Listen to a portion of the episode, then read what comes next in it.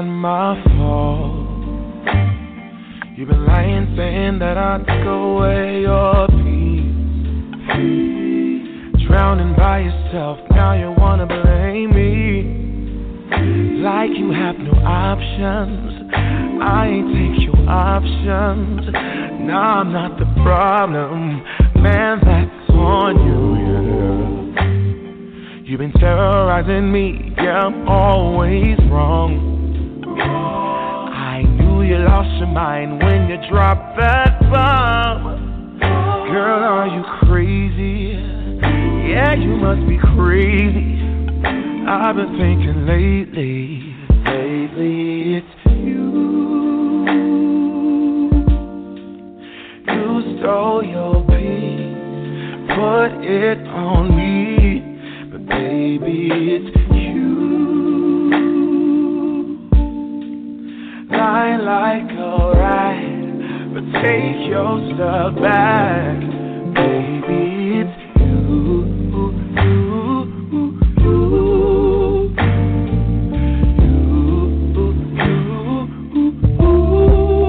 Baby, it's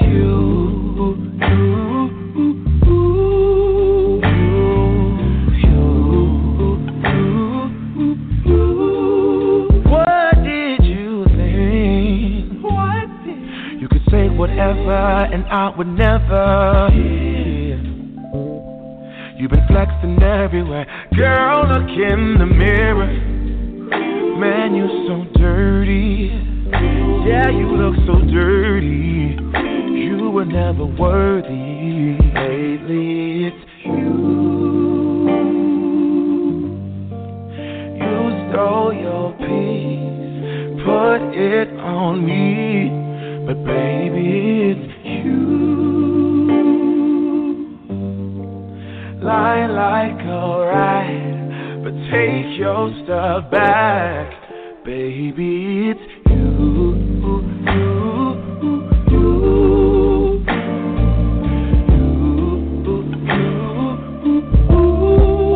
Baby, it's you.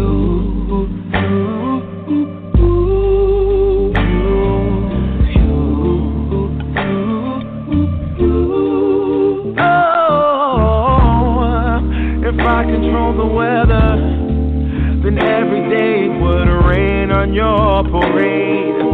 Shine, you can't shit, yeah. If I was Father Time, then I would change the day. So I never saw your face.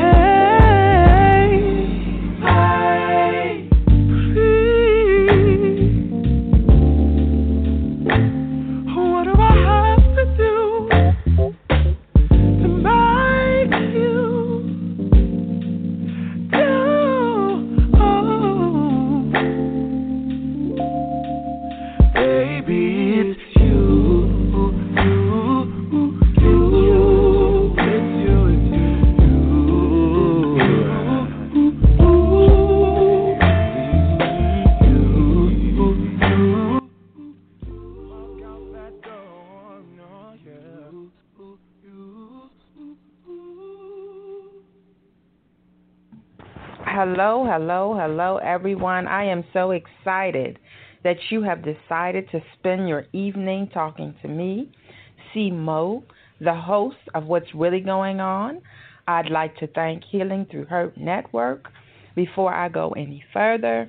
And again, I am so excited that you have decided to spend another Friday evening conversating with me. And I do have a guest tonight. He is a guest that was on previously. So I'm gonna start off by giving you a little bit of background knowledge on my guest, Brian, who was actually on the show last week.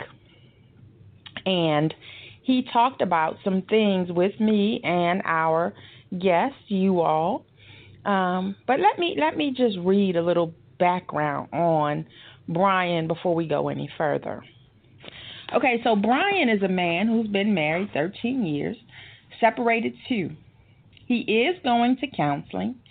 He believes the reason he cheats is that's all he saw growing up.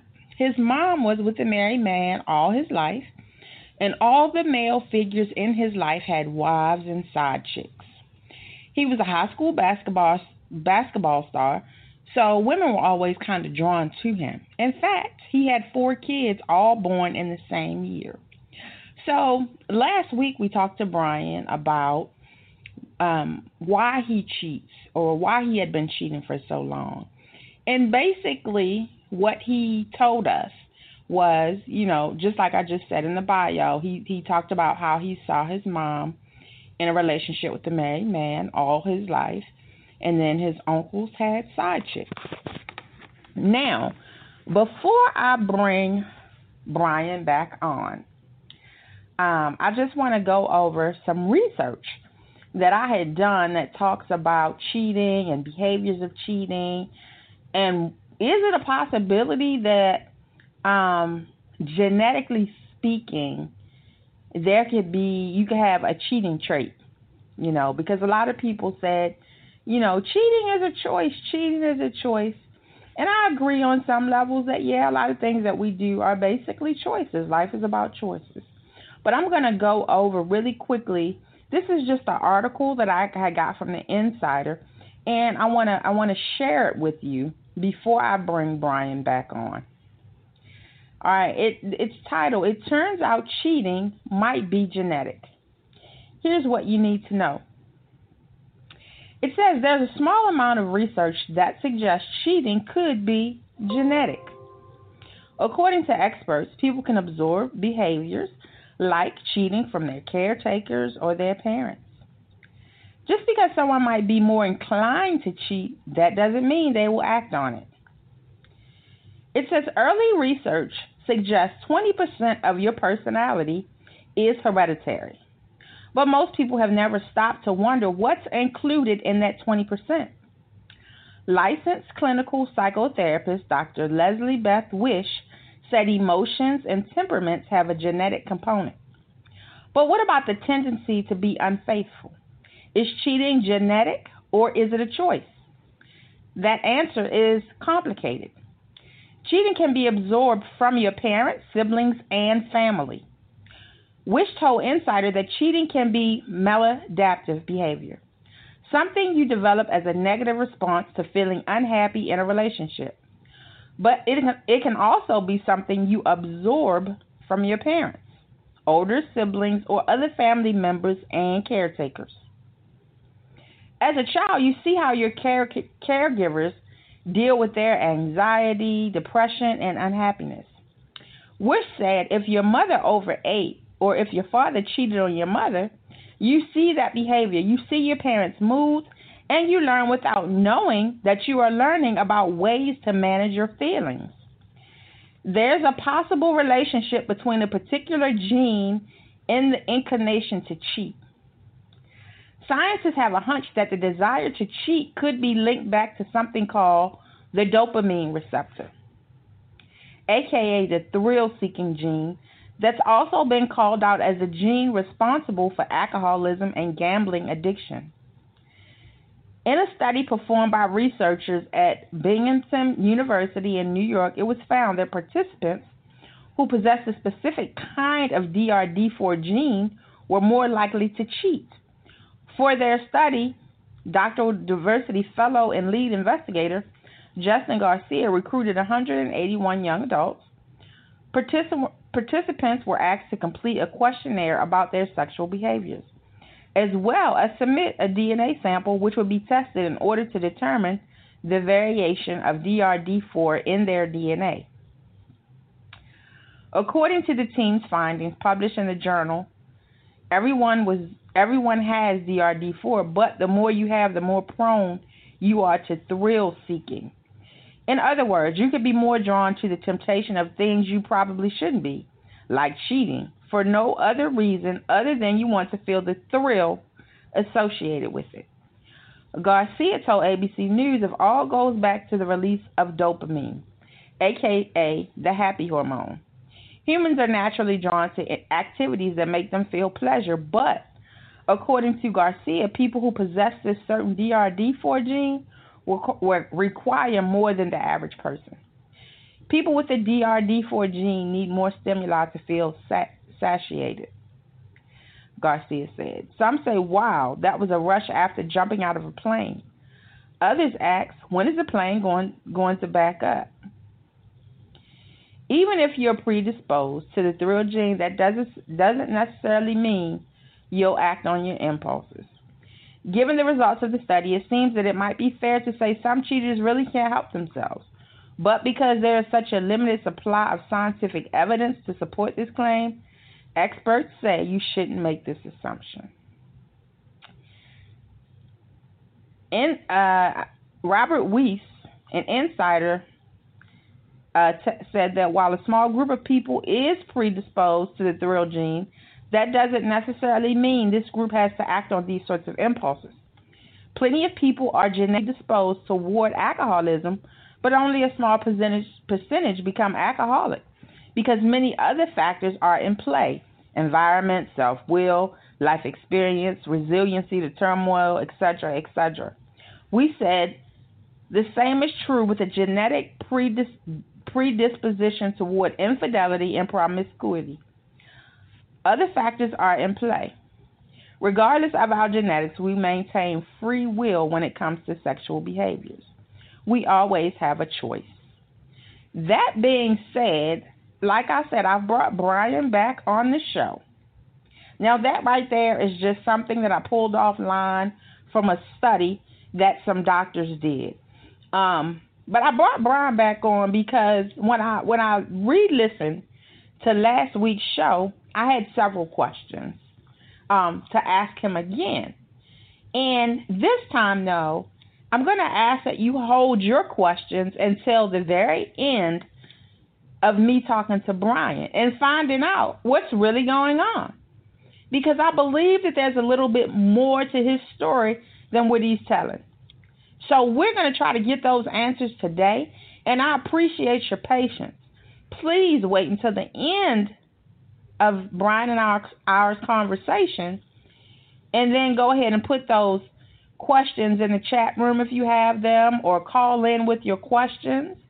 And I appreciate you being here so very much. And give me just a few minutes, and I'm going to bring Brian back on, and we're going to find out what's really going on. And I appreciate you coming. Give me just a few moments, and we'll be right back.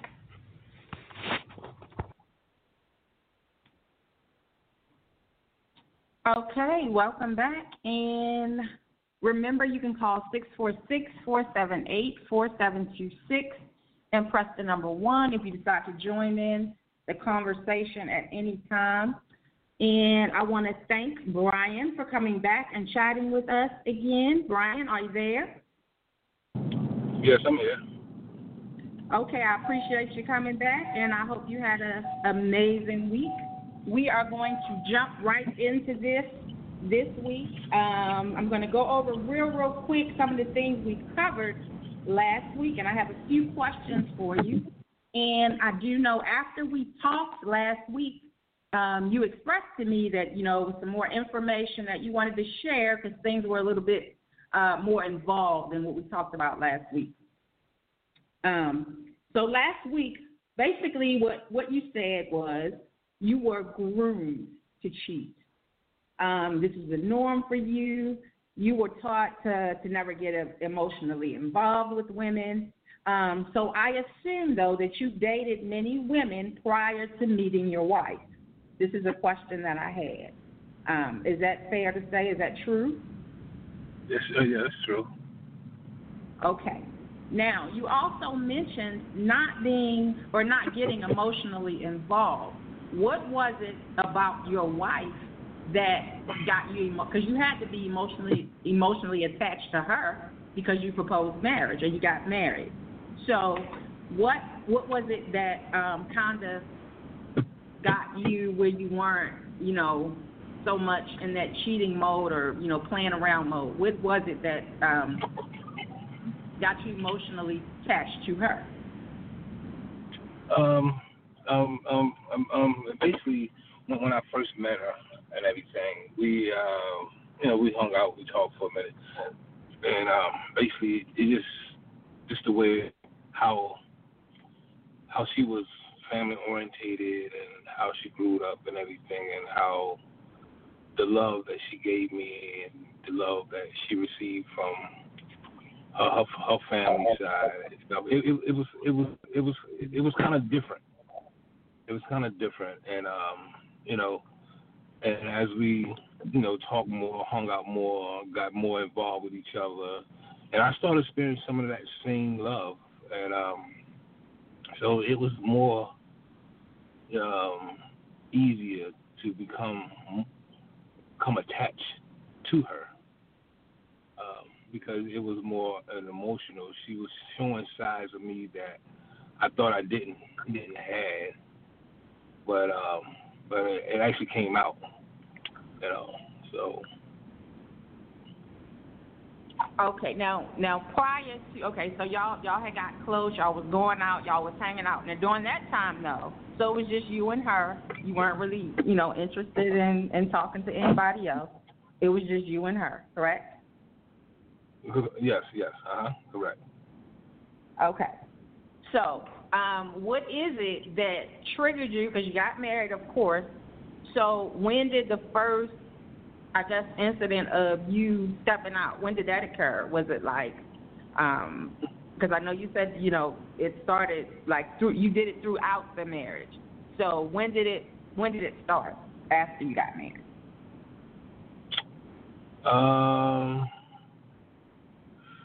Let me see. I want to say.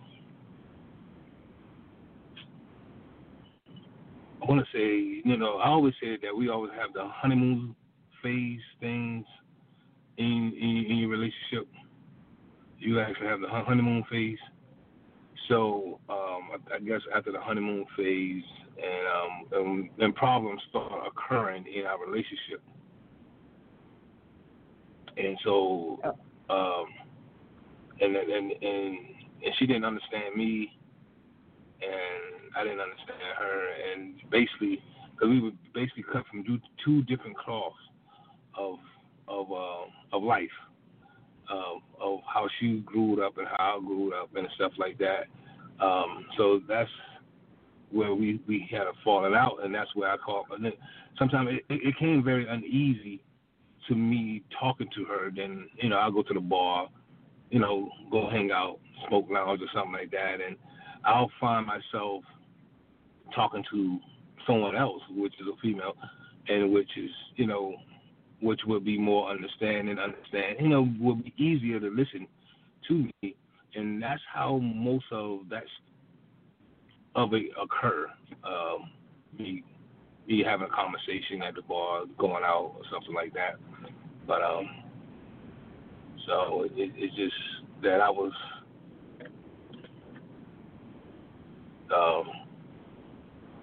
you know, that's how I would deal with it. Oh, hold on right quick.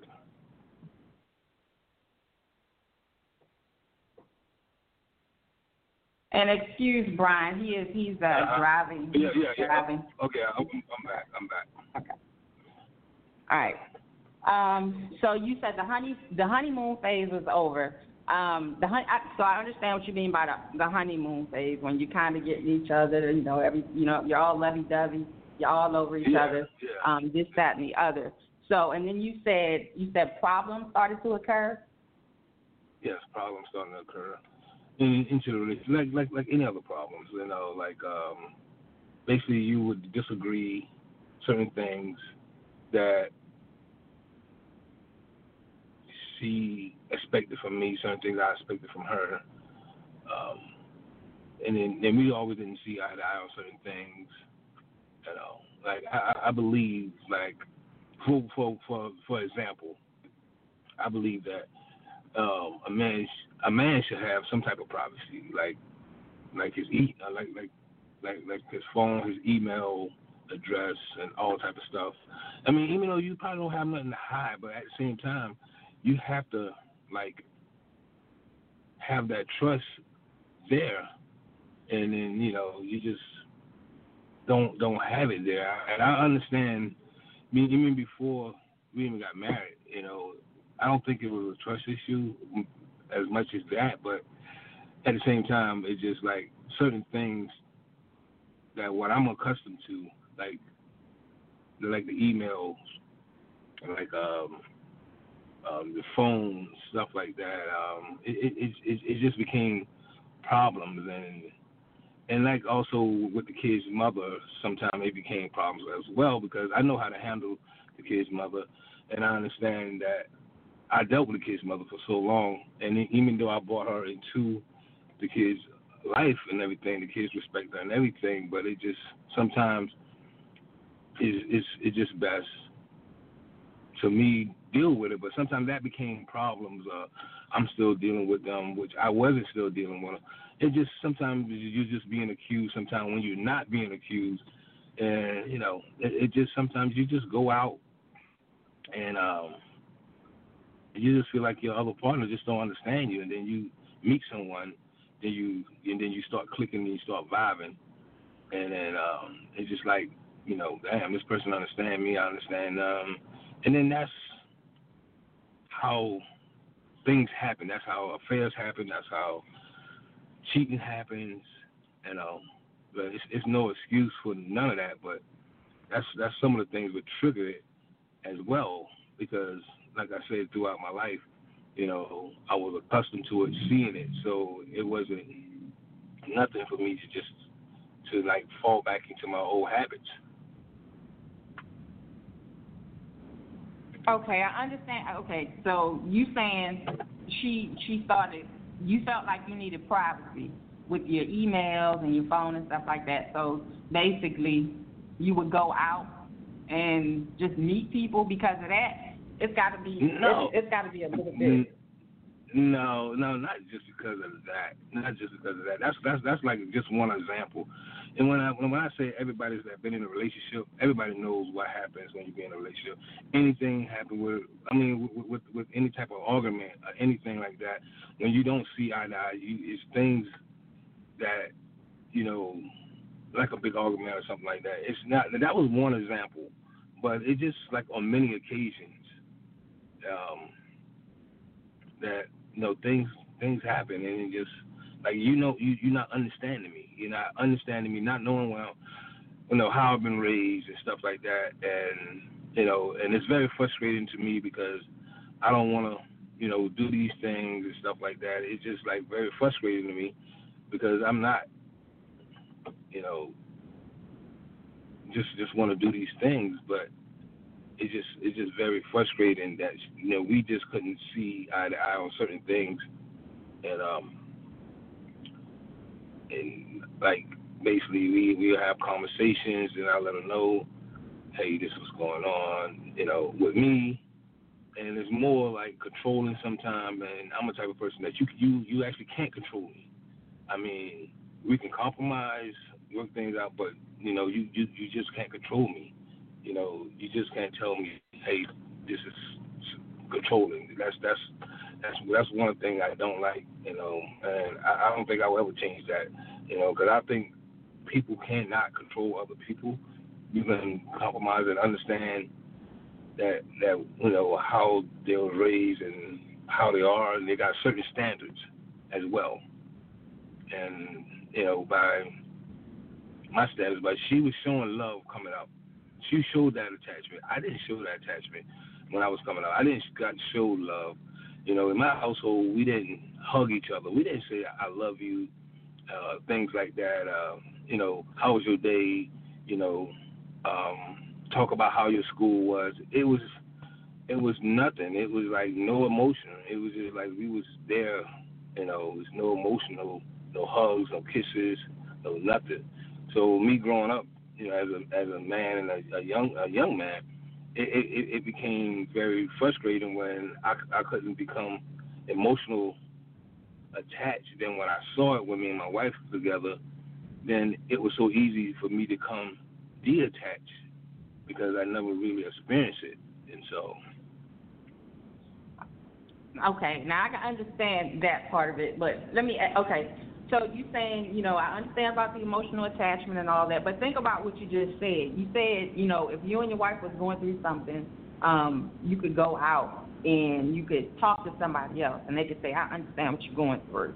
Just think how easy it would be. I understand it's not always that easy, but if you can communicate with a total stranger, it seems like you would be able to communicate those same feelings to your wife. That's just my opinion. Go ahead. I totally disagree with that, because if I come to you and I state of how we, you know, basically I come to you and say, hey, you know, I know we having this issue, we having this problem, and X, Y, Z, then you stated back to me something off the wall, and basically what it normally boils down to sometimes is my demeanor and her demeanor becomes totally different, because I don't yell. I don't yell. I don't auger, and you know, and I feel like we both adults, and we shouldn't have to auger at each other. We shouldn't have to raise our voice. And sometimes I feel like when you and your spouse are talking, the tone of your voice dictates how this conversation is going to go.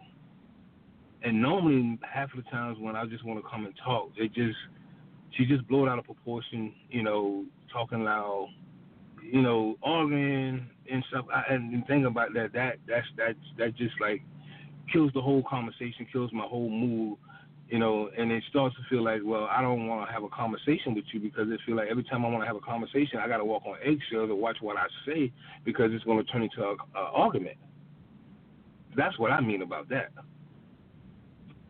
Okay, well, let me ask you this. Are you still in therapy now? Yeah, of course. Well, no, not right now with all this, with the virus, with the corona going on and everything, no. Okay, so when is the last time you've been to therapy? What's this day's May? It's May, April. I want to say the beginning of April, something like that. Okay. And also, let me ask you, so when, because I know you said it's not that easy to communicate, basically, with her. What did the therapist say about you guys, like, or is that, you know, was that off the record or talk about?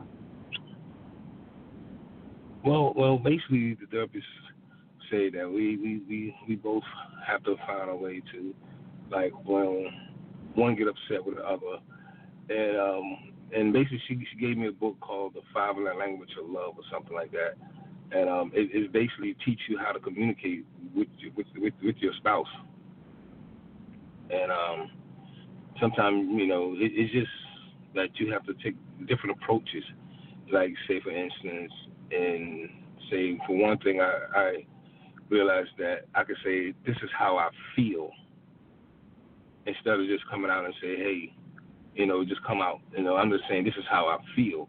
And when I say this is how I feel, that means this is how I feel.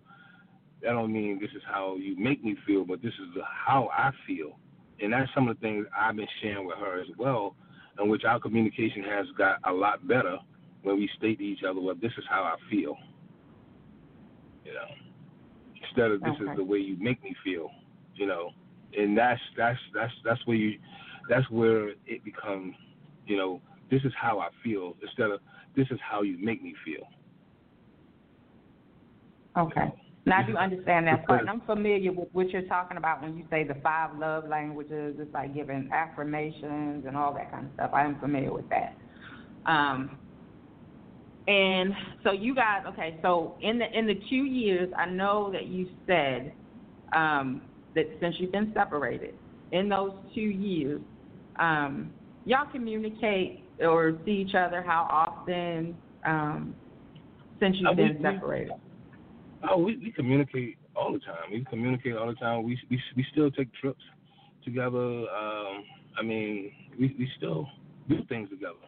I mean, we still celebrate anniversaries. We still celebrate each other's birthdays. I mean, it's just that we just don't live with each other, you know, right now. You know, we still do everything together. Okay, and within that 2 years, you both have been pretty much faithful during that 2 years? Well, I mean, I don't know on her part, or anything like that. I really don't know, because I can say that she was as well. I mean, I can say she is, because I don't know, because I don't ask those questions. I just know that I have to work on myself. You know, I really don't know what she's doing, but I know we're communicating, we're talking better than we was before. So, I mean, I don't worry about that part, because I think I'm doing what I'm supposed to do. So I really don't worry about that part. I mean, but I can say that it is challenging at times, you know, but.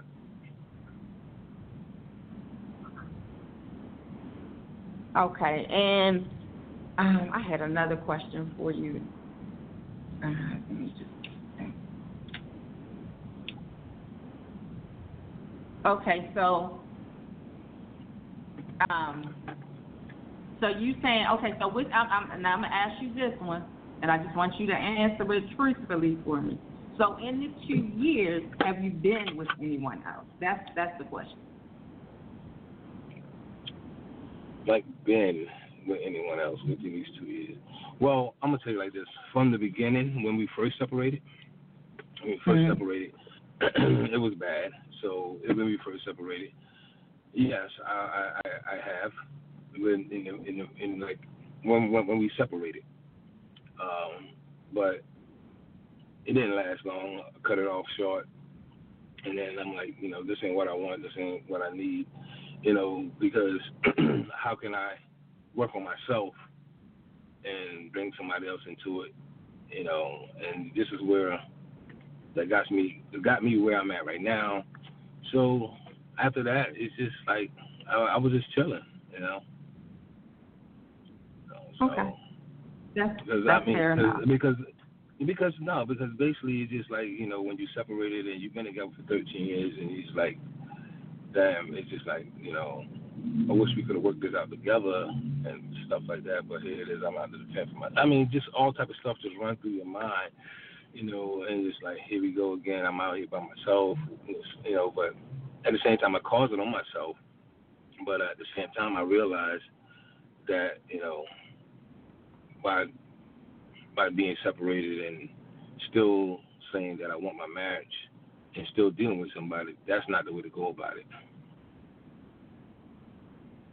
Okay, so I know you said that, you know, you working on yourself now, and you think pretty much if y'all were to get back together that you think that you're not going to stray off again. What do you think the difference is now than it was back then? What do you think has changed in you from back then to right now? Well, right now, I mean, I really have a better understanding of myself, better self-awareness, and I got more tools to work with than I had before by going to counseling and how to deal with certain things when things occur, and how to, like, you know, one approach is like when we have a disagreement, you know, don't leave the house. You know, you can't leave the house because you already know if you leave the house and you are mad with your spouse. I'm mad with my wife and she's mad with me. You know what, you know, some of the things might occur. You know, you basically just talk it out. You know, it's nothing that bad that we can't talk about it. If you can't resolve it right then and there, just revisit the topic later, you know, and just carry on about your day and don't let it ruin your day, you know, and don't let it ruin the moment what you have, you know, because, I mean, marriage is marriage. Marriage is work. That's why, and that's why I'm understanding marriage is work. Any man that wants their marriage, they'll fight for it, you know. I could have been gone. She could have been gone. I'm still here. She's still there. So evidently, we still love each other, and so I'm going to put in the work to be that man that I'm supposed to be for her as well, and everything I learned and everything that I attain, I'm going to share it with her as well. Okay. Now I know you talked about I know you talked about, too, you were saying how, you know, some of the issues you had were, like, you feel like you needed your privacy. Like, my email is my email, my password is my password. Say y'all get back together now. And it comes up, you know, she's like, well, would you be willing to give her the password to your phone? Or, I mean, it's nothing wrong with you having your own thing in a relationship. You know, you shouldn't have to give, you know, every password to everything. But say you guys got back together. And she said, okay, let's do this. Let's exchange phones. And, you know, I want your password. You give me your password. Would you be comfortable with that? I mean, yes, I'll be comfortable with it because if that's going to give her peace of mind, if that's going to, like, bring her trust me more, because right now it's more that I got to earn her trust back. It's just like, I just can't go back and say, here, I did all these great things. Here, accept me for what it is. I got to earn my trust back now, you know, because once the trust is gone, it's gone. So I got to earn my trust back. So, I mean, emails, phone, you know, you got it. If she wants it, she can have it. Okay. And after the show last week, we talked a little bit, and you were saying it's something deeper. It's something deeper, too, that went on. Do you want to share some of those things tonight? What was it that you were talking about? What did you mean by that? You were saying it's deeper than just... Well, you know, I mean, everybody who's been out there cheating in the cheating world and been indulging some things, and sometimes you get pulled to the dark side, and sometimes it becomes, I mean, it just becomes like a hobby. And if I can say it, to me, it became a hobby, you know. You know, I did it in my past, just to do it sometime, you know. And just because I know I could do it, just because I saw no wrong in doing it. That's when I saw no wrong in doing it. That's before I got married, anything. That's when the 4 kids came about. That's when I was in my 20s. You know, it just, you experience a lot of things in life and, you know, sexual things. I mean, it just, everybody's different. So, you know, it's just like, and it's up to you just like to explain all that to your spouse, explain all that to your wife, your husband, what all you've been through, what all you've been exposed to, and they can understand. You know, sometimes, you know, in the bedroom, okay, you need to spice it up a little bit. I'd have been exposed to X, Y, Z before we met. I did this. Okay, you've been exposed to this and this, you know, so you know what each other like. And so sometimes that can become an issue as well. And you know what? I have talked to other men about, you know, cheating before or whatever, and I noticed that a lot of them, that's a big issue. It's usually something missing as far as, like, your situation is a little bit different, because a lot of men, when you speak to them, if they have cheated one time or another, it's usually because of sex, not or lack of at home, or not getting exactly what they want, or something like that. Well, the thing about it is, I can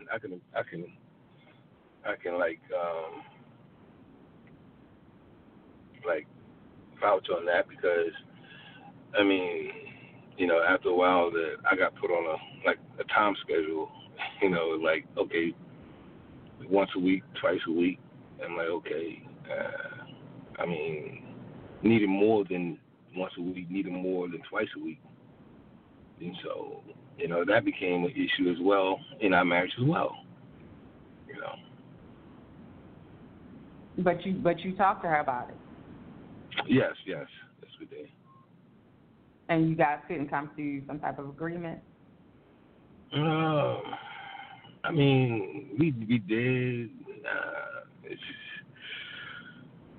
It, in a way we didn't, in a way we did, but it never worked out the same way, because, you know, I work a lot of hours as well, and And it be sometimes, you know, I'm tired. I don't want to do this. I don't. Not me. On her part, you know, I'm tired. You know, this is what you want. This is all you want. You know, it just like I feel like, you know, as a man, that, you know, when it comes to having sex with your wife or anything, you know, that's she's the first one you should come to. And then if you're just getting shoot down and like, damn. And then you start to question yourself, you know, damn, does she find me attractive anymore? And then you be like, you know, you just be guessing, like saying some things. Sometimes the women be doing the same thing, you know. Damn, I mean, I remember before, you know, before we got married, like every time, bang, bang, bang, bang. I understand that, you know, women have things to do just as well as men have stuff to do as well. You know, I can work a whole 15, 12 hours a day, and I can still come home and still perform. But right. So. Well, I think that's why. Go ahead. I'm sorry. No. You good. Okay, I was gonna say I think that's why date nights and like you mentioned earlier, the love languages, all those things are important in keeping. And like you said, marriage is really hard work. So, you know, you got to keep it spicy. You got to come up with a date night. You got to dress up sometime and go out. You got to do all those things. Before you go out looking, I think it's important, you know, hey, this is what we need to do. Y'all sit down and talk about those things. But you know, I come to find out that after you know, going through counseling and stuff like that, and that men and women are totally different. I mean, men can be turned on just like this sometimes. Women, sometimes you have to warm them up to be turned on. You know, like you have to, like you said, date night. You have to take a more of a romantic approach. You know, then you know they'll be, you know, be more turned on than be like, hey, you know, you jump out of the shower, we're like, okay, baby, I'm ready to do it. No, sometimes. Some women are not really turned on by that, you know. But just the point. I think each person is different in that sense. Exactly. So then that's why I say you have to learn your mate and what turns them on and what turns them off, and that will be the key to your sexual life and your relationship. Right. Like I said, it's up to both of you to keep it spicy. Stay communicating. If one or the other one is constantly going out, hey, we need to sit down and we need to talk. We need to figure some things out. We need to be going out together. We need to be focusing on me. So you gotta look at all those things. Correct.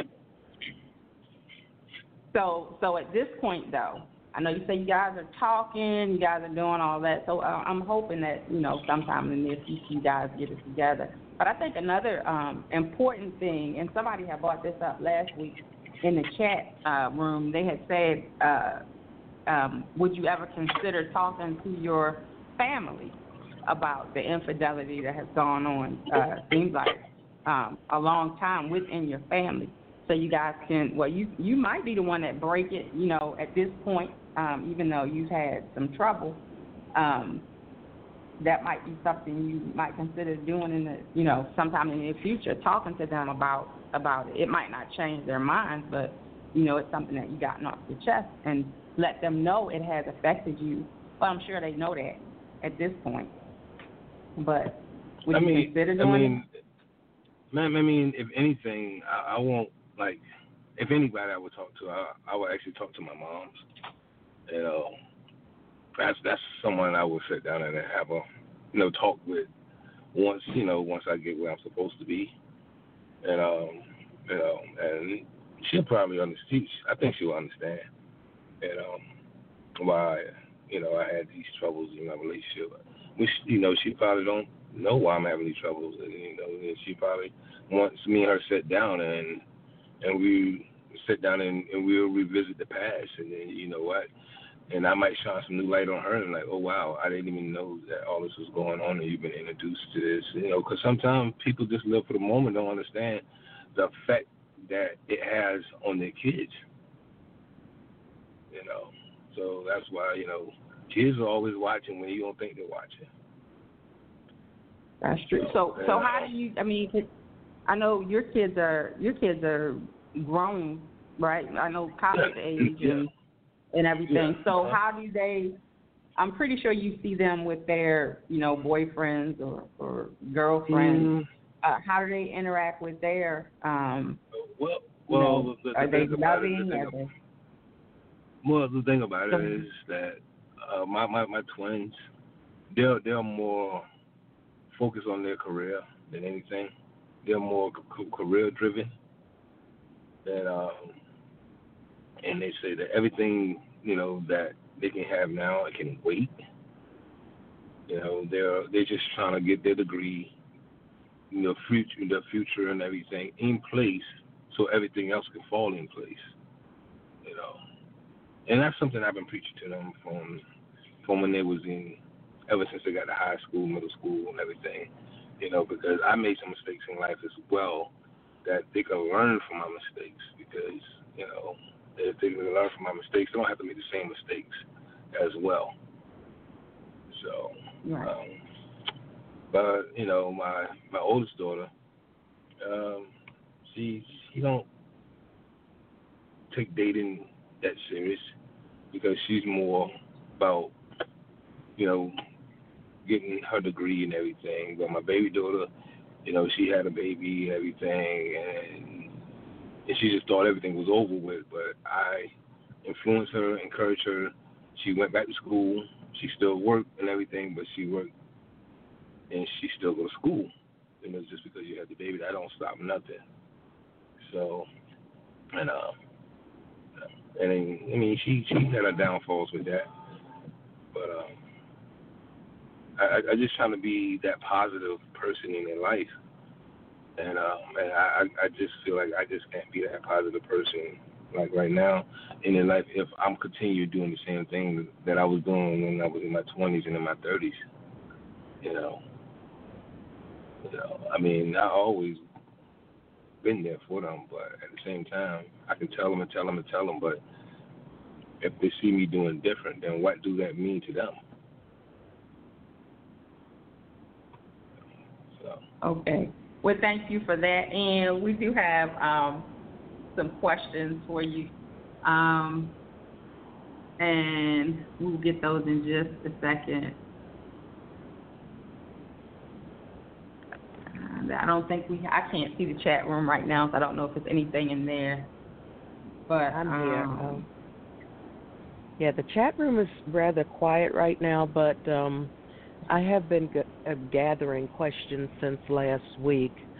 And Brian, this is Dr. C here, and I think that I hope you're ready for these questions because I'm kind of like the very direct individual. And one thing there's a couple things that I want to ask you about and then comment on, of course. The first thing is that I understand that you wanted to come back because you said that there was more to tell. The problem is I'm not too sure that you've told what it is that you came to tell. Because it's almost like I'm hearing almost the same thing that I heard last week. So when you say, I can go down the list, for instance, when you said that you didn't hug in your family and all of that, I don't think that there's another family almost in the world that was so disconnected than one that I grew up in. There was no love. There was no respect. There was no – the same things that you saw, I saw as well. Now – for me, I got to a certain age where I knew that something was very wrong, and I had one of two choices: go out there and become another whole skank and doing that with married men and hanging out, or I could choose to go down another route. And like the caller said last week, what I'm still not quite hearing is the accountability. And another thing is you spoke about going to the dark side. Could you delve a little deeper into what that dark side was? Because I think that the premise for this is for you to become free. And with Mother's Day coming up, have you atoned with the mothers of your for children? Have you asked for forgiveness? And could you delve a little deeper in? Because when you're in a marriage and someone and you're not getting along with your spouse, it's almost like it was second nature for you to say, okay, I'll go to a bar. And we know that when we're in that atmosphere, you have the thirsty thoughts out there who are there to tell you everything that you want to hear. So I'm trying to get this timeline together and to see where you are. And one thing that you said, did you say that your counselor is a she? Yes, correct. I just think that it would be better for you to have a male counselor. But, again, you distinctly said that we're different, females and males, and I think that sometimes what you didn't have growing up, maybe you should align with as an adult, because sometimes men do better if they get those life skills from another male, which is what you're trying to instill in your sons now. But, again, sometimes I think that we as adults, we have to align with the people that understand where we've been and what we're going through and have that same mindset to help us to get to that next level. What do you think about that? Well, you know what? I'm going to address you on different occasions, on different options you have. And I feel like you say that my counselor is a she. It to me, it doesn't feel like it's a she or he or shim. And it doesn't matter if this person is qualified for the job and they can listen to me and give me some good advice, because you have some men out there, they can tell you this and tell you that, and they can do something totally different. So my counselor, she's a woman, so therefore I feel like that I will get the best feedback from a woman because I'm doing this to a woman. As a man, he might justify with me more and agree with me more because he is a man. So I would probably not get that forceful feedback from him as I would get back from a female. So that's why I prefer a female counselor, because what I'm doing and what my action is towards a female. And secondly, the dark side. When I say the dark side, it's okay. We grew up not having much in life. We grew up poor, stuff like that. And sometimes I had to make ends meet for myself, for my family. Of course, I went to school, high school. You know, basically my family side is a whole different side of people. And we indulge in a lot of things. And I saw a lot of things on that side. Saw a lot of drug dealing. I saw a lot of things, sold drugs, and I did a lot of things. And within that lifestyle of fast money come fast women, and comes with no respect already with the dealing of the fact that I already was dealing with things on my mother's side as well. Mm-hmm. So that, I would explain that as the dark side. It to me. That's the dark side, because if anybody knows what comes with that, is a whole different level of lifestyle. And for secondly, me asking forgiveness for the kid's mother and stuff like that. My kid's mother, they moved on. They're married. One been married twice, separated. Other been still married. We are good. We've been friends ever since 1997. And we are still friends. We don't argue. We don't fuss. We are still on one accord. So I don't have to really ask for forgiveness, because they know who I am, and they know everything that happened back with the kids, that I stood by them when they had them kids, and I took care of the kids.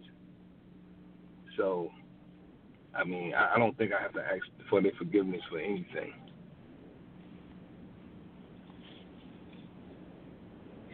I think that two things that you said in this. You said that if you had a male counselor, you think that he might almost side with you and justify what you're doing. And in that respect, that's not a good counselor at all. If he's siding with you and saying, yeah, man, you know what, you know, bros before hoes, that's not a professional in any way, form, or fashion. Exactly. So, and that's what I'm saying. Because the thing about it is that I can get so deep with him that he will understand me and he will side with me. But as a female, you're going to challenge me on everything I said and everything I did, because you are a female and your feelings are going to get involved with it, and you're going to bring out that sensitive side and let me know, as a woman, I am not supposed to be treated like this, because now it becomes personal to you. And I'm going to get all that back. Not if that counselor's on that. No, Brian, no. Counselors, no. It should never become personal. Yeah. That's number one. And number two, I keep hearing you telling me, you know, I want you to tell me that she's going to get personal and it's going to get this way and you shouldn't treat me this way. That counselor, if she's talking into me, again, she's the wrong person for you as well. But my thing is this. Even though you don't feel as though you should say you're sorry. You had 4 children. Oh, we got a big comment over in the chat room in a moment. But even though you don't feel as though you should say you're sorry, and you all are on one accord, if I told you right now, as a professional, say you're sorry anyway, would you do it? No. Because the thing about it is your title don't make me feel any type of way, because my relationship with them is totally different. Because as a professional, you went to school, you've been taught this and everything. I lived this, and I know them as well as I lived it too. They know me. I lived it too. Okay. That's so what therefore, I just told you. So you lived it too. So therefore, you can realize and you can relate to it. So it's kind of personal to you also.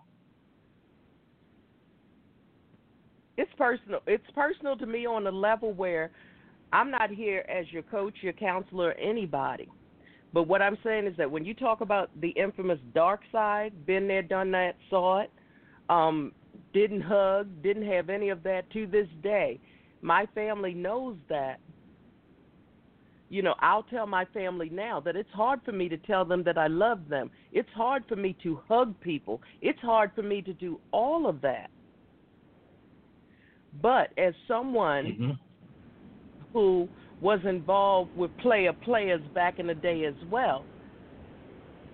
If I had a child, whether we're on good terms, because even, you know, the child that I gave birth to before his father and I died, before his father died, we were on a good accord. But in the end, we had sort of like the same conversation about, let's talk about the past, just because we were on good accord. Now, this is just things that I'm posting at you. So you're saying you see what you said before you and your kid's father, and before he passed. You know, I never experienced that. I never saw my mother and my father together. So I never seen that. You know what I'm saying? So I never experienced that. And so, therefore, that's no excuse, and that's why I raised the kids the best way. I have 4 kids. I haven't had kids ever since 1998. So that's what, 30 some years. You know, I had no more kids since then. You know, so I mean, that was something going on with me personally.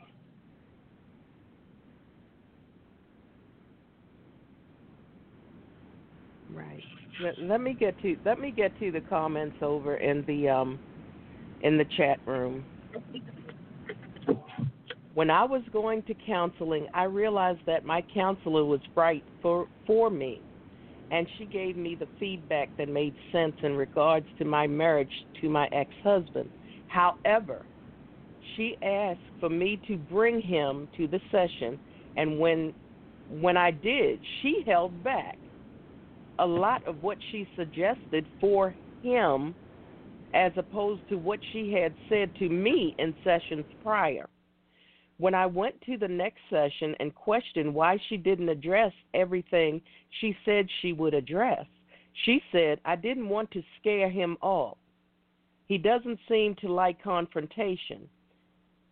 In all that, he felt as though he hadn't done anything wrong because she never addressed it, and he never felt the need to go back because he said she didn't say anything was wrong, so I'm fine, when in actuality a lot was wrong. And that's one comment in the chat room. Another one is, I'm sorry is not for you. Your children and wife may not expect an apology because they know you too well and know that you will never give it. It may actually be because they feel you will never take accountability for your actions. And back again, basically, when it comes to males, some female counselors will hold back when dealing with a male, as opposed to a male counselor who is a man and can call a man on his BS. I myself know from my parents that they will never give me the apology that is owed for the things that they had done that damaged my self-esteem, so I had to come to the understanding that the apology that I must accept is the one that will never be given. It's sad that I have to have that mentality. And so I guess that to sum it up, do you think that whether they've spoken it or not, that your children may feel that way? No. Actually, me and my kids have a great relationship. We have a perfect relationship. We spend time together. We do things together. Me and my kids have a relationship that me and my father never had. And I vow to them, ever since I had kids, I'm going to be everything to them that my father wasn't to me. And that turned out to be the best decision I ever made. So me and my kids are good. They know everything about me. Not one secret they don't know. And I understand that because my dad wasn't around either, so didn't have a dad, didn't really have a mom either. Our stories in some respects are very similar.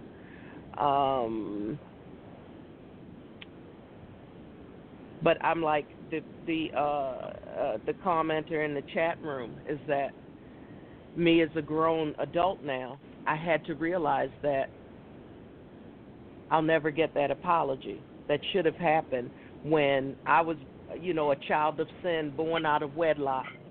And then to discover that I wasn't even child number 3, I'm child number 4. And a lot of things that you said that you witnessed as a child, so did I. And the secrets and lies will never come to light in my family alone. But in the same breath, just like the commenter in the chat room said, that little child inside is still missing something. But if you said that you're perfect, so I'm not sure where we can go with that when if that's how you feel and you don't see where there's room for when you said you're perfect. When you're perfect, there's no room for growth because you're at the peak of everything. So I don't know if that's the word that you chose, that you really meant to use, but we're going to go back to the chat room because there's a lot of comments coming here. And C. Mo, if you want to read some of these, feel free. I'm just trying to get the comments from last week, some of the questions and comments that came in from last week for you. Brian, and we still do have a lot going on over in the show chat room as well. Okay, over in the chat room it says, you are speaking for your children. Why don't you ask them if there was anything that you've done that they ever felt some kind of way about? You do not know what is going through your child or wife's mind unless you ask. You do not seem to be taking accountability for your actions. I really don't understand how I'm not taking accountability for my action. For one, if I wasn't taking accountability for my action, I would never went to counseling. I would say nothing wrong with me. I'm perfectly fine. The system that I was built, was raised on and built on, works for me. That's one. I took accountability to that. For two, I wouldn't take the accountability to set my kids down and talk to my kids. Remember, my kids are 22 and 21. So I'm taking accountability to it. I'm taking accountability that I cheated. I admit to that. How many men that sit there and admit to their wrongs? I admit to everything. That's accountability. My accountability is self-awareness, that I know where I went wrong at. That's accountability. So your accountability and my accountability is two different definitions. So I don't understand.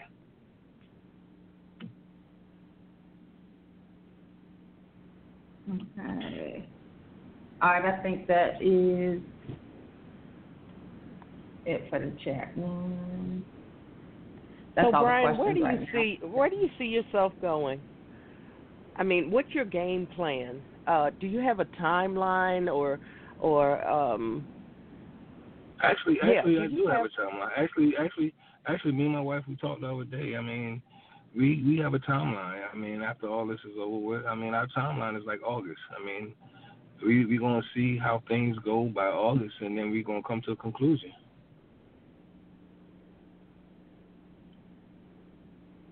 Good to know. Oh, that is good to know. And I noticed a lot of the comments, I see a lot of people said they were, I guess, holding on or wanted apologies from parents and stuff like that. And it seems with you and your kids, like you said, you talk to them about everything. I think in our age range, our parents are much older, and it's a lot of stuff they just are not willing. They're not willing to talk about. Period. Exactly. If you wanted to. Exactly. If I go to my parents and say, hey, you know, this is how I am, whatever, y'all owe me an apology. I mean, the answer I might get from them is gonna be crazy, you know. But I just gotta know that, you know, I gotta let my kids know the truth about me. I gotta let them know my standards, what I expect. I ain't the person that you see a painting of or stuff like that. I am, you know, your dad, and I want the best for you, and I love you. You know, and I tell my kids every day, I love you. I mean, if I don't call them, I text them, I love you. You know, I travel. Like my boys, they don't play ball. You know, I mean, I traveled 600 miles just to see one of their games. They didn't even know I was gonna show up, and I was sitting behind the bleachers, and the smile that was on their face. I played high school ball. My father never came to one of my games. For me to saw them smile the way they smiled, and I know that I was going to be there, you know, I knew I was doing something right with them. It was another comment in the chat room. Oh, I'm sorry. Go ahead. I'm sorry. No, that's why I say that sometimes, you know, my father wasn't there, and I didn't use it as a crutch for not to be there for my kids, and I use it as a tool to be everything for my kids that my father wasn't for me, because I know how it felt for him not to be there, and I did not want them to feel the same way I felt. So that's why I know I'm good on that part. Brian,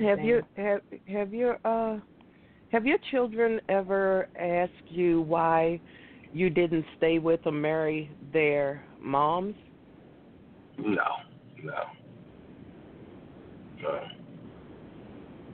They all understand that we was young, and you know, they to an age now that their mom's married, has boyfriend, has fiance, so it's almost like in relative. They all know they was born the same year and stuff like that, so they understand. And I told them everything. I understand how it happened, when it happened. You know, and their mother telling us the same story, so it's the same, you know, and we good. So you have a set of twins and twin boys, and mm-hmm. what are the other two children? One girls. Is a girl, at least one is a girl? No, two girls and two boys. Two girls and two boys. And the boys are twins. Yes, correct. So you got three women pregnant at the same time, more or less. Is that how it goes? Mm-hmm. With two women? Okay, three women. Yeah, okay. Three. Yeah. Okay. And I do understand, don't get me wrong, now this is me personal talking, I do understand the power of looking up, your son's looking up and seeing you there, because I've looked plenty of times and never saw anybody there.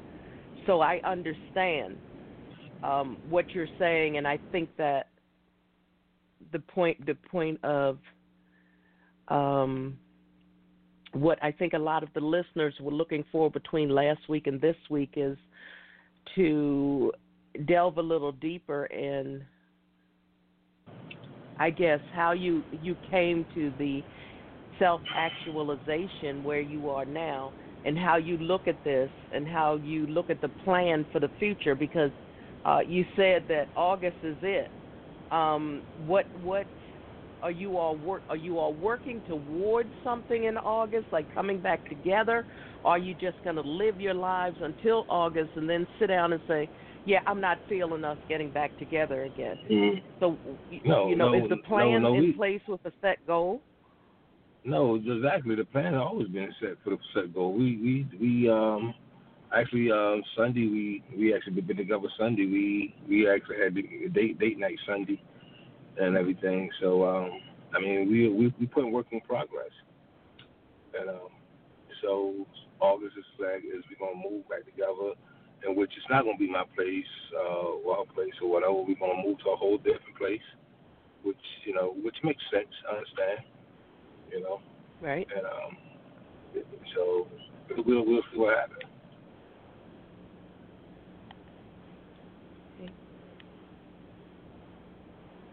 Well, it sounds like a plan. I hope that works out for you. And the only other question in there was what's the significance with August in the chat room, and you pretty much explained that just now. That's the timeline for it. Yeah, but I just like to tell everybody that's listening, you know what's right, you know what's wrong, what it takes to make it work. And to the men, it don't mean that you going to counseling that you weak or you don't understand yourself. That means you getting self-awareness, Right. There's some things about counseling that I went to that I didn't know about myself,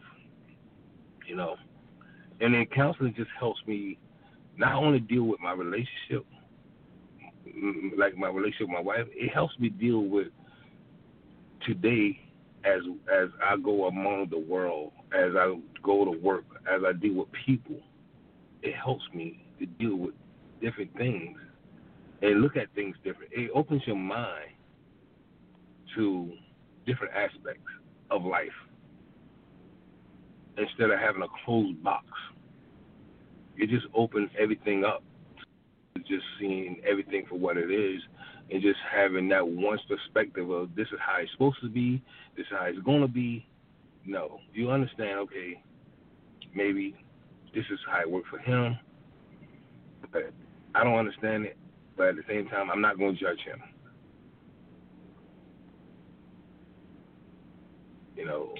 At the same time,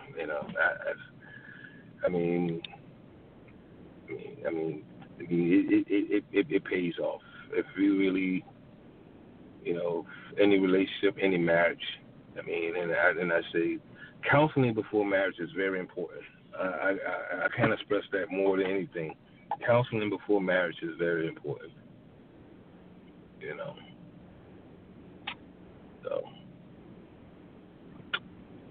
C. Mo. That's a very true statement.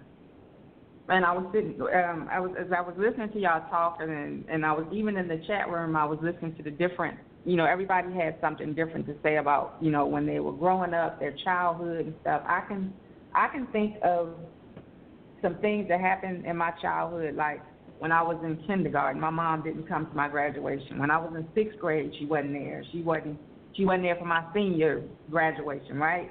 And we sometimes carry these things into adulthood. But each person, I guess it affects them differently. You understand what I'm saying? So yeah, you're right. The effect that it has on you, it might not have the same effect on me, or the same thing with Dr. C and the you know, person who was it? PJ Doug that was in the chat room. And I'm just sitting here thinking it's kind of hard to. You can compare it, but it's very hard. It's very hard. Yeah, it's very hard when you in high school and you got parent night, you know, and everybody else on your team, you got 12 to 14 players, and out of those 14 players, you got 12, 11 players that got parent, they got their father and their mothers, and the other three only got one mother. You know what I'm saying? So I had to go through that for 5 years because I played varsity basketball ever since I was in eighth grade. So I had to go through that for 5 years that my mother was only there for me for parent night. You know? And it was hurtful to, like one of my friends, like, you know, damn, I thought your daddy was dead. I ain't mean, never heard nothing about him in school and nothing like that. And, you know, it's just like when I went home recently, you know, then, you know, I caught up with him, me and him hung out and stuff like that. Went by one of my friend's house, whatever. He's like, damn, I thought your dad was dead. We ain't never heard about him. I'm like, damn. And it kind of like brought me to reality, like, you know what? He's right. in a sense, he was, because he was never there. You know. But I was kind of saying that, too, to say this. Now, since that happened to you when you was younger, you kind of made it a point to always, or try to be there for your kids, like always, right? Always, yes, always. And right. And then basically that's why I'm taking initial steps to go to counseling, do everything I need to be to be that husband, to be that great man. Not even, you know, say for instance, if we don't even work out to be together anymore, but I'm still going to be that great friend to her. I'm still going to be that great man for whoever. I'm still going to be that great man for myself, because I deserve this for myself. You know, not for anybody else. I ain't doing it because I want to get back with my wife. I'm doing it because I need this self-inner peace. And once I found that self-inner peace, that's why I know I can be the man I want to be to my wife. It's called inner peace, and that's what I need, and that's what I'm searching for, and that's what I'm aiming for. So once I conquer that, then I know that me and my wife are going to be good. Okay, and wait a minute. Let me read this comment. One of the most commendable things when in search of who you are is to seek counseling. I tell people all the time that we must take care of our mental health just as we take care of our physical health. If we have symptoms that things are going wrong in the body, we go to a doctor. If we have issues with our psyche, we have to seek counseling. So I commend you for taking that step. Grow from that and do better for yourself and others. And that's a good piece of advice. But just like I was saying earlier, the way, like I said, the way you interact with your kids and you're a part of their life, that's great. And then you're going to counseling. Everybody, believe it or not, some people, when they're growing up, if it's an absent parent or, you know, they're not around that much, and they become adults and they have kids, it seems like that they would always be a part of their kids' life, but that's not always the case. Sometimes they repeat that same behavior. You understand what I'm saying? Mm-hmm. That their parents did. You know, they're not a part of their kids' life. So, you know, it just depends on the person. That was the point I was trying to make. Yeah. Yep. May I interject and say this? I think that with Brian's story, it's multifaceted, because Brian, what you've done here is that you've spoken about a lot of things that a lot of listeners can relate to, and in doing so, you've also spoken about, and like tonight you came closer to talking about the dark side, and again, just as the poster in the chat room said, I totally agree with you, because I tell anybody, I became everything that I did not see in my mother. I became the opposite in every single way. And, you know, for me, as I said, even for me, speaking personally, there was no looking over in the bleachers and seeing Dad, or looking out there when you're reaching a milestone like graduation and seeing Dad out there, or something to that effect. So you've caused people to relive their childhoods and their journeys. So that's why I think I asked you last week, are you looking to become a motivational speaker or someone who will talk to others about your journey? Because one of the things that people need in this world, number one, is more African-American males who can tell their stories and be very transparent about it, because a lot of kids now still don't have it. And one of the things is that this problem that many of us have experienced, including yourself, is that it becomes generational. And there's not enough leaders left right now to tell the people how to break that generational curse.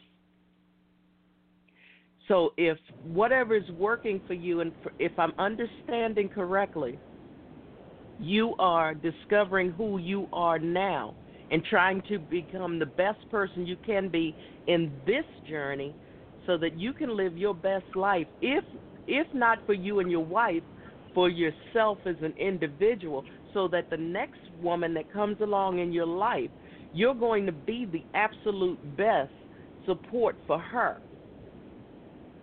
down the road, whether it's your wife or whether it's someone else, because at this point you all don't know where you're going to go. And I like the fact that you've gone back to the beginning, because whoever you're emerging and becoming, I'm sure that she's becoming someone else too. So now you all are back to square one and starting the dating process over again, which is another concept that I like.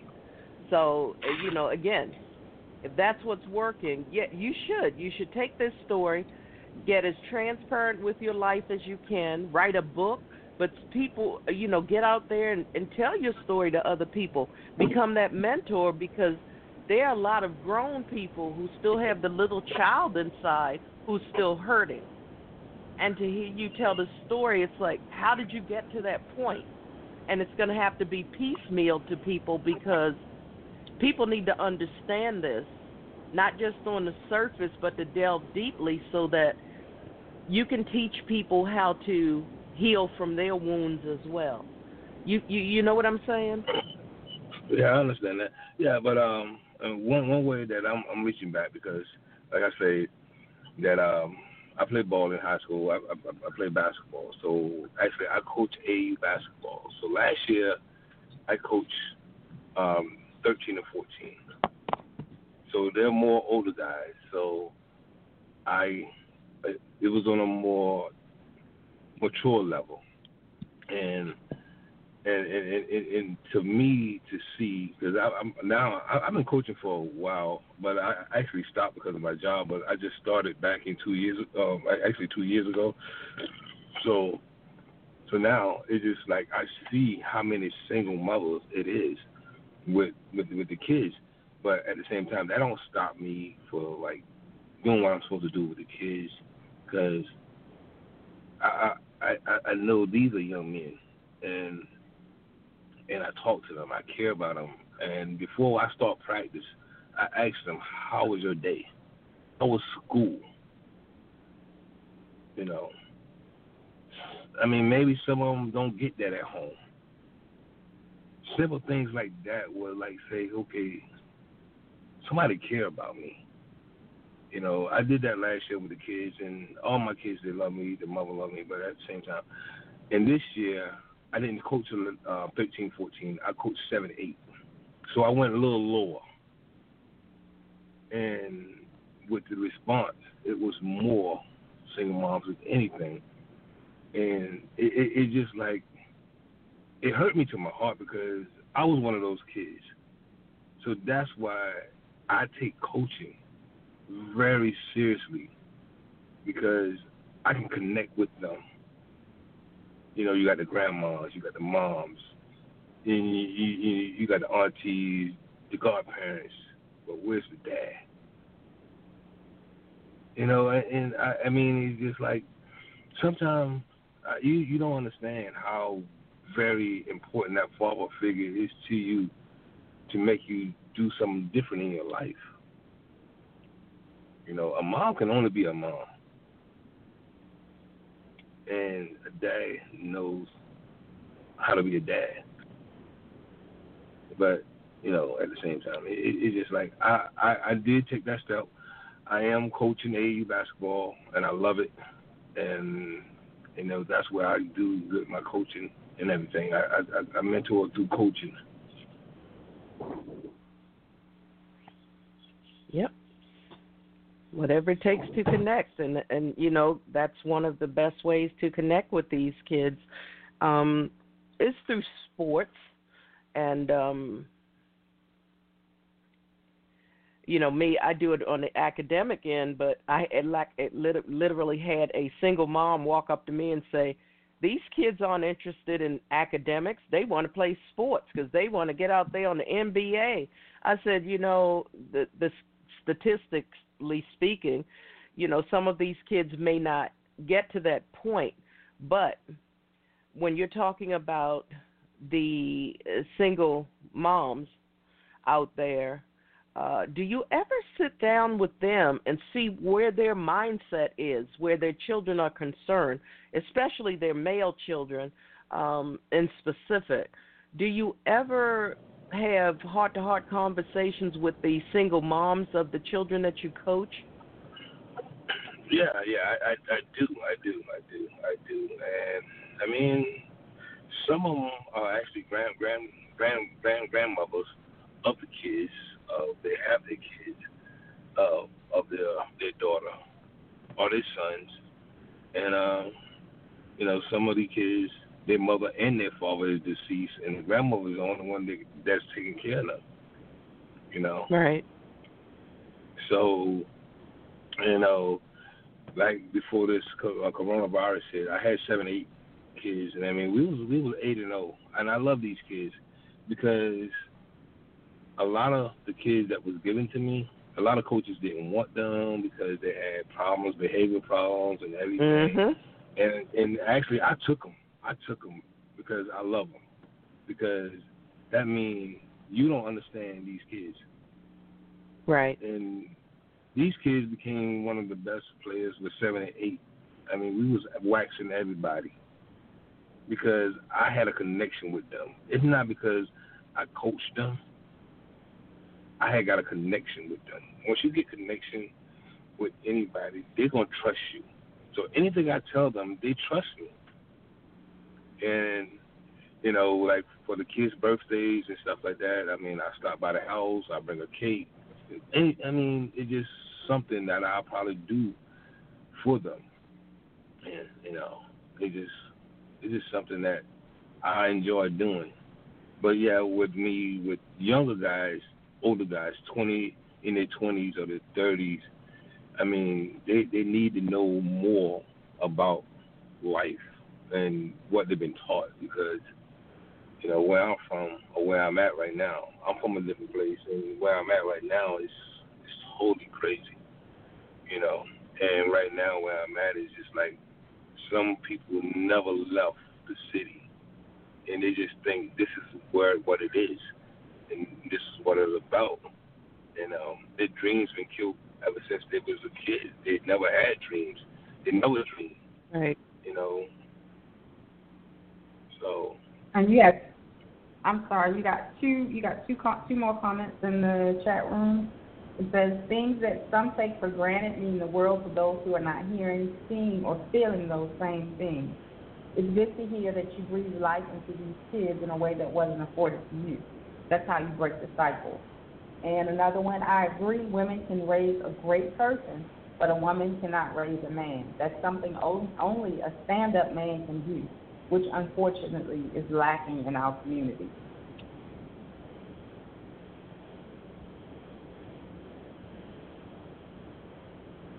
That's true.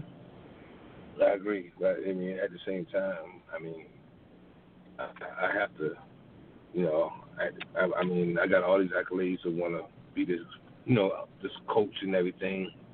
But at the same time, I mean, I made a vow to my wife, and I made a vow from God that, you know, I'm going to be this man who I'm supposed to be, you know, in the process of me doing everything else for everything, for everybody else.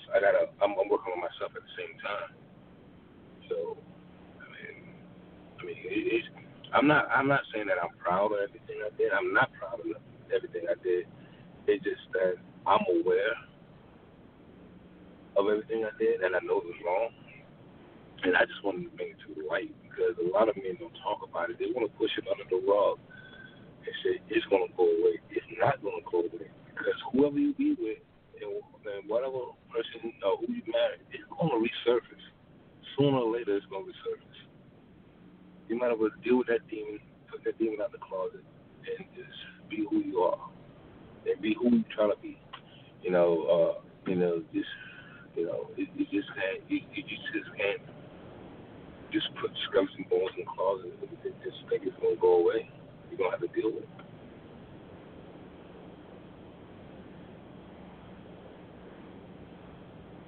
And that's yep. That's all commendable.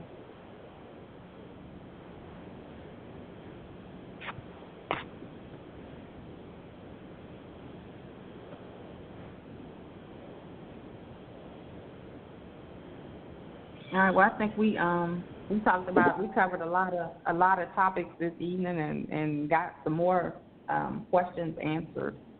And I hope going forward, you know, you continue to go to counseling, and I hope your wife joins you in some of those sessions as well.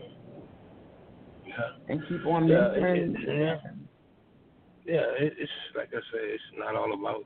It's genius, about your childhood as well. I mean, hurt, pain, and, you know, lifestyle, it all has a mix of everything that fuels that cheating. It's just, you know, you got to have some fuel in the tank. You know, I realize that people just ain't going to do this unless they got some fuel in the tank. You know, so. I mean, it just comes from all angles, all aspects, and it's all to the listeners and, you know, to whoever who listens and everything. It's just like, you know, just understand your mate, you know, talk to him. Because sometimes he or she just ain't herself. Sometimes she just ain't find that time just to talk to you about what went on in her life or what went on in his life, you know. Maybe he love you more than anything, and she love you more than anything.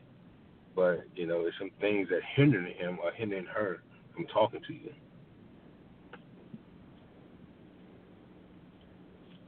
But I think, just like Dr. C said earlier, I think that, you know, since you guys have been apart, y'all have probably grown, evolved. You're probably more on the same page now. You're planning something for August, and I think communication will probably be so much better for you guys as well now, because you've had that time to yourselves, and it gets to know yourselves better. And like she said earlier, evolve and grow together, and then, you know, you're coming up with a plan for your future. So all these things are very important too. I think you got another. Yeah, but the thing about it is, I mean, you see more. I mean, when that time come around, when things evolve, we, you know, make our decisions, do that or whatever. I mean, it's up to you or whatever. I mean, I wouldn't mind having both of us on. I mean, once everything get official and stuff like that. Yeah, and then y'all might be able to counsel couples. At some time in the real, you know, as everything works out, you never know. Yeah, You never know. Never know. But it's a process. You have to work through it. Yes. It is. Are you all learning new things about each other now? During your date nights and things like that? Yes, we are. We learn new things about each other.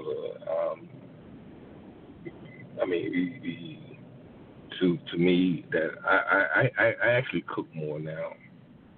So she finds that very, very fascinating because I never used to cook as much. Now I can cook, and she like, oh my God, I didn't know you can cook this. Your food tastes so good. You know, I always had it in me because, you know, I always be in the kitchen with my grandmother when she was cooking, so I never did explore it. So that's one of the things that living by yourself and that she, like, wow, I cook more, and I clean, you know, wash my clothes, and no, and it's just like, okay, now it's just like taking the balance off was, if everything gets back together, you know, where it's supposed to be, it's just like, okay, we can be like not only just you do this, I do that, stuff, but we just noticing little things about each other that we didn't. We always noticed, but we just forgot about it. You know, we watch movies. You know, we talk, talk about how things got this way. You know, stuff like that. You know, and why we still here, you know. So. Yeah. I mean, doing things like washing dishes together, one washes, one dries, or put it, you know, things like that, so you can talk during that time and you switch off on cooking dinner and things like, you know, I'll tell this on behalf of a lot of us out there. A lot of us women out there find that very attractive in a man when we can do that. And it's not one-sided. We do those things together. So, you know, if that's something new for you, that's an exciting journey. And I think someone over on social media said that maybe it would be nice to have you and your wife back in August after you're done with counseling and you all have really gotten to know each other, and we can hear about your journey of you starting to relearn each other and this new thing called date nights and things of that nature, because you're two new people now. You're not the same people that you were before. And again, that's why I think that a lot of people were on that tip of, you know, atoning and clearing up the past fully and as it should be, because now you're two new people, and the last thing that you would need is for the ghosts from the past to trickle into your here and now and your future. Not saying that they will ever disappear, but as much as you both are working towards that change, that again, that comes with accountability and being very self-actualization, where you all know, you know what, that's who we were, and now this is where who we are today and where we want to go from there. And some people listening, you know, they're like, that's what I want. And but, you know, what you're talking about and your plan for the future, that makes you an anomaly in the grand scheme of things, because a lot of women will never find someone like you, and they never saw it in their parents growing up, whether it be mother and or father. And now we're older, and a lot of women especially, I don't know about men, of course, but women especially, some of them are now old and bitter and still talking about things that happened 50, 60, 70 years ago because they never had this discussion. They never had that closure. It's about closure. Let's put it that way. Instead of saying forgiveness and all of that, it's closure. And a lot of adults are walking around here who've never had closure. You're right. But you know what? That's why it's important sometimes to forgive. And, well, you can't always forget it, but the only way you're going to have peace in your life, this is my opinion, is you got to forgive and just realize sometimes you're never going to get closure. You got to be able to move on and live your life, because sometimes people out there living their best life and you still trying to figure out what happened, what went wrong. You see what I'm saying? And you can't move on because you still dwelling on something that happened 25, 50 years ago. Yeah, you're right. And then that comes down to letting go of certain things and people. You know, sometimes we have to just let go. And I don't know if you all remember that old show that used to come on where it called Cheers, where the song went something like, you need to go where nobody, when everybody knows your name. Well, sometimes you have to go where nobody knows your name. You know, sometimes you just have to start fresh. And a lot of people just don't understand that. You know, this network is healing through hurt, because a lot of people are still hurting, and they have made the choice at some point in your life. It becomes a choice where they choose not to heal from their hurts. And, you know, again, the means may be different, but the end is the same. So, again, but I say this, without closure, there can be no total and full healing ever, ever. And because we accept the fact that we may never get the apology, or we may never get the acknowledgement or anything, it still lingers with us, but we have to make that conscious decision to continue to move forward without having that closure or that ending to that particular book. So, you know, if you can't get that ending in that particular book, you write a new book. And that's just the way that it has to go sometimes. Right. But correct. Yeah. Correct. Yeah. Yep. So sometimes all we can do is keep hope alive and you know, hope for the best. Well, you know, we keep hope alive, but then sometimes we just have to have that rolling plan. That and sometimes we have to look in the mirror and tell the person looking back to stick to the plan. And we know what's behind us, so sometimes we just have to keep moving forward. And again, it comes down to what we think we know may not be what's really going on, of course. That came in there well. What's really going on? So we have to, you know, we really do have to sit down and say, you know what? This is what I'm under the impression of, but what's it really like for you? And that's the whole point of this show. What's really going on is the fact that we want to know. What we think we know may not be what the people involved actually feel or they know. Right. So the key to all of it is still, first and foremost, transparency and communication. Without that, there's no elevation whatsoever.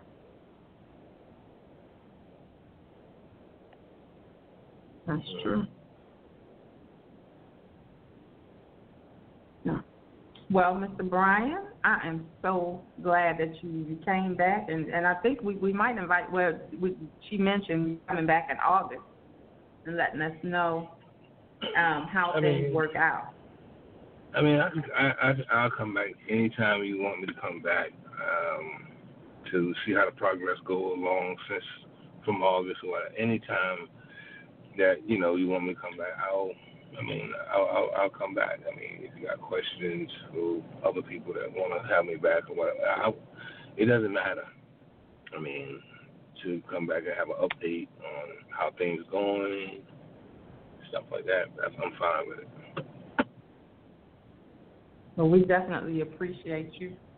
And Dr. C made some great suggestions, mentoring, counseling, talking to other people that may be in the same situation that might be something else you want to consider doing. I'm sure it's other men and women out there that are going through some of the same thing that you are. Exactly. It's just like, you know, sometimes other people have to have voices for other people, you know, and I really like to thank you and her for having just the show for people who can come on and voice their opinions, to have voice for other people that really don't, really can't see it, don't know how to see it, and really just listening through everything, you know? Well, and we appreciate you being honest and upfront and telling your story, being willing to share it. We definitely applaud you for that. And I also think it's a different thing.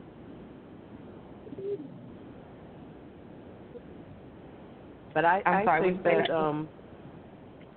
think that it would be good to as your journey continues, and I do believe that your narrative is going to become even more clear as time goes on. And you know, if your wife is out there and if she's listening, and maybe, just maybe, she would like to come on and we could hear the other side of the story.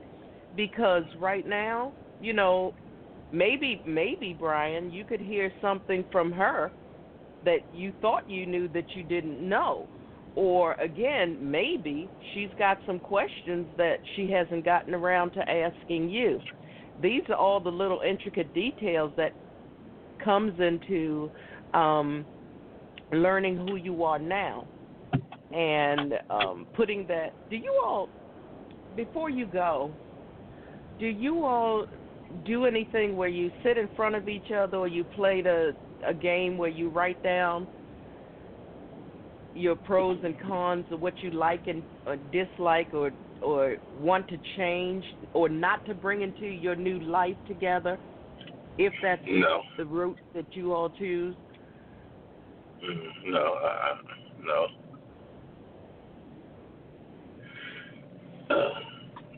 we never did that. We never did that. I said no.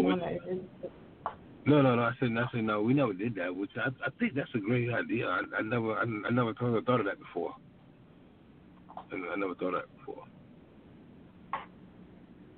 And again, that's why, you know, I think that's what I was saying earlier, that that's when the healing comes in, when, you know, if you can do that and sit down and get past that, and like you said, well, in the beginning, is not to get upset and not want to walk away, then that's when that real breakthrough will come. And then, oh, my gosh. And most people, you know, they don't want to do something like that. But if you can get past that, then you see that total breakthrough coming that's like nothing that most people are willing to deal with. Because so many people, they go through life and they don't even know. And it's like, yeah, that's not what, no. Well, I thought that you never complained about it or you never said it or you just went along. And then you might hear it say, I just went along. You're right, mm-hmm. because I didn't want the confrontation. Right. So, again, now that, if you all do that, please come, C. Mo, please have back, because I'd love to you know, if you all are willing to come back and be transparent about that so we can hear, oh, wow, whoa. So you didn't know this, but now she's saying this, because I think that would be a great show. I'm just saying, you know, I'm just a producer, lowly producer, but I think that would be a great show, because if you all can do it, that would be the catalyst to tell other people, well, dang, maybe I should try that. I'm just saying. That's my moment. No. Basically, that's actually, you know, saying a great idea. That's a great idea. That's actually something that once we get together again on another date night, that I'm going to propose that tour that we're going to do. Yep, you could do it like a fishbowl, write your little questions or quirks in the fishbowl, and then as you pull them out, you talk about it. And then what I used to do, I would do that at my speaking engagements, and then once we talked about it, then I'd tear up that piece of paper. I said, now you leave that right here. And then you go forward and be awesome from that point, but you leave that hurt, that heartache right here. Because once you talk about it and you come to some semblance or agreement, then it's over and it's done. and that's where it should stay. Exactly. Agreeable. Well, we might have to invite Miss Brian. Miss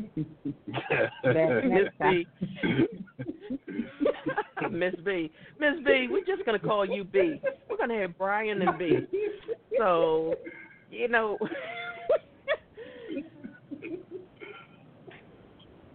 That would be cool to hear what you all discovered about yourselves that you thought you knew that you really didn't know.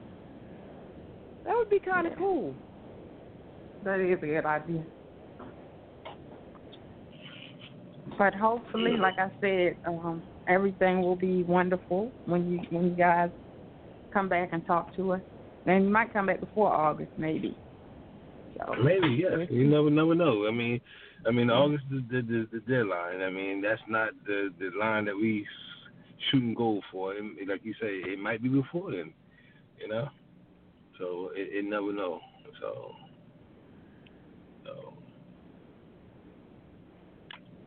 Well, that's your assignment for this week, Brian.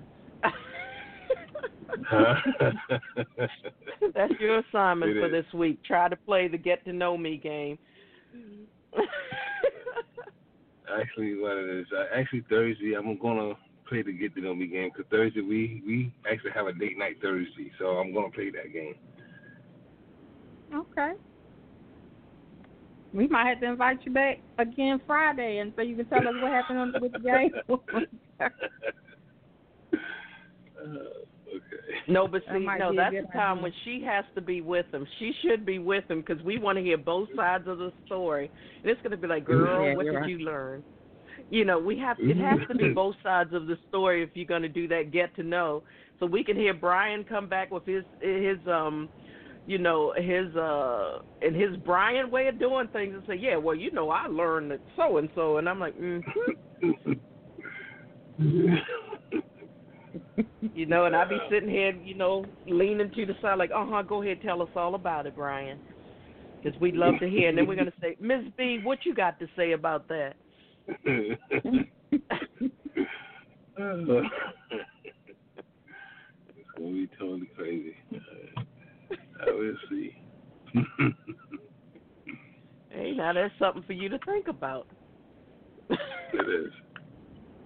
And you have to agree to disagree and agree to not get angry because you can't move forward unless you're totally transparent and you're telling it all. So, you know, no real human wants to root for people to break up. Not in this day and age and this time. No, but you know, I think that would be a great you know, in addition to you staying in counseling, but to do that, I think that you'll probably learn more by playing that game on date night than you will, you know, listening to the counselor for the next couple months. Yeah. I mean, it's all depends. I mean,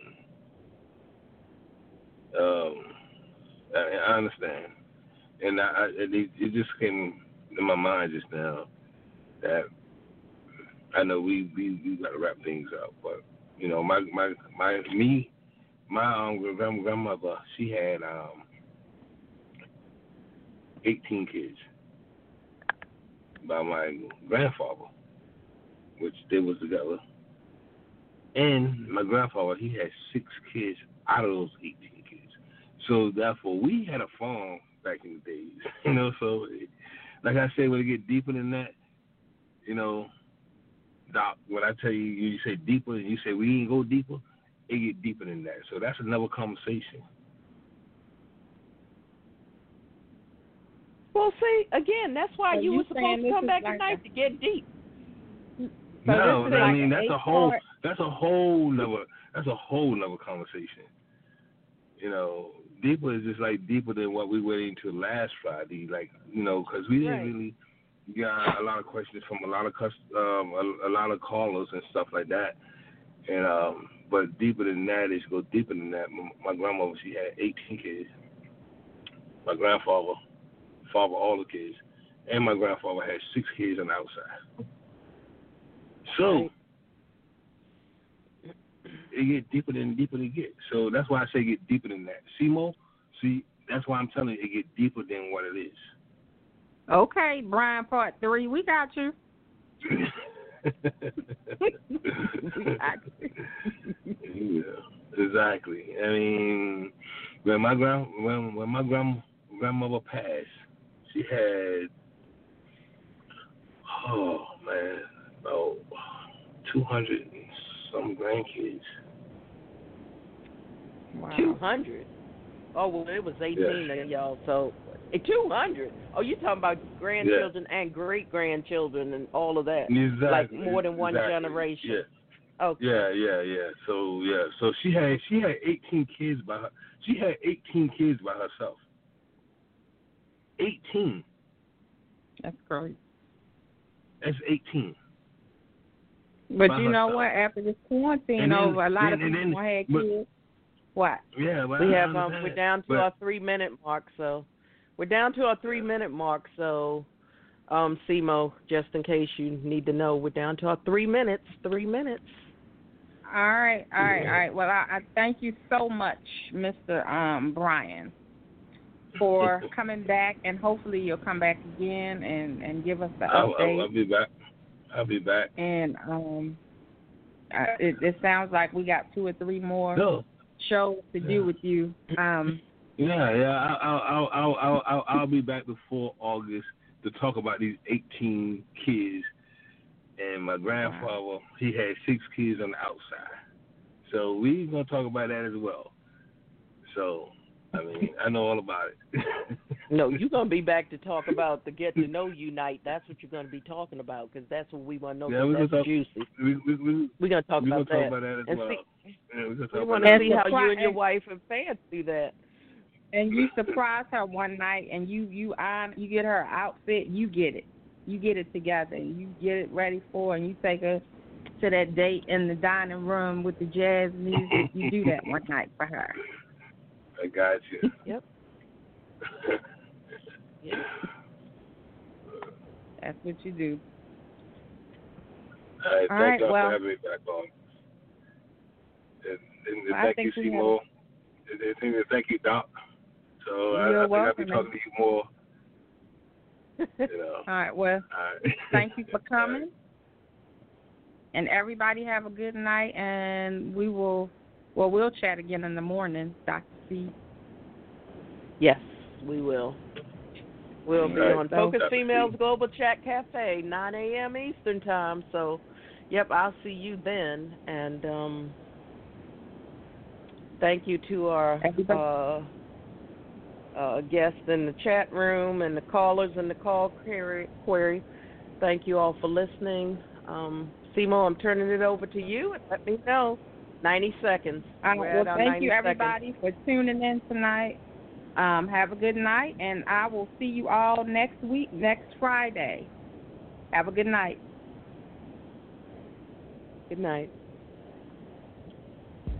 Good night.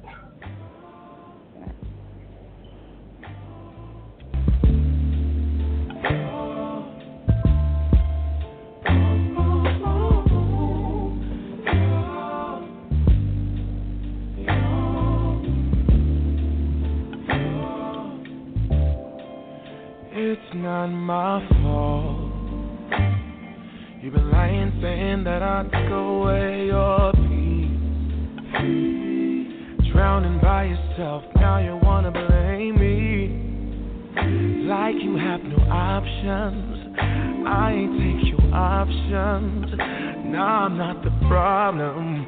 Man, that's on you, yeah. You've been terrorizing me, yeah, I'm always wrong. I knew you lost your mind when you dropped that bomb. Girl, are you crazy?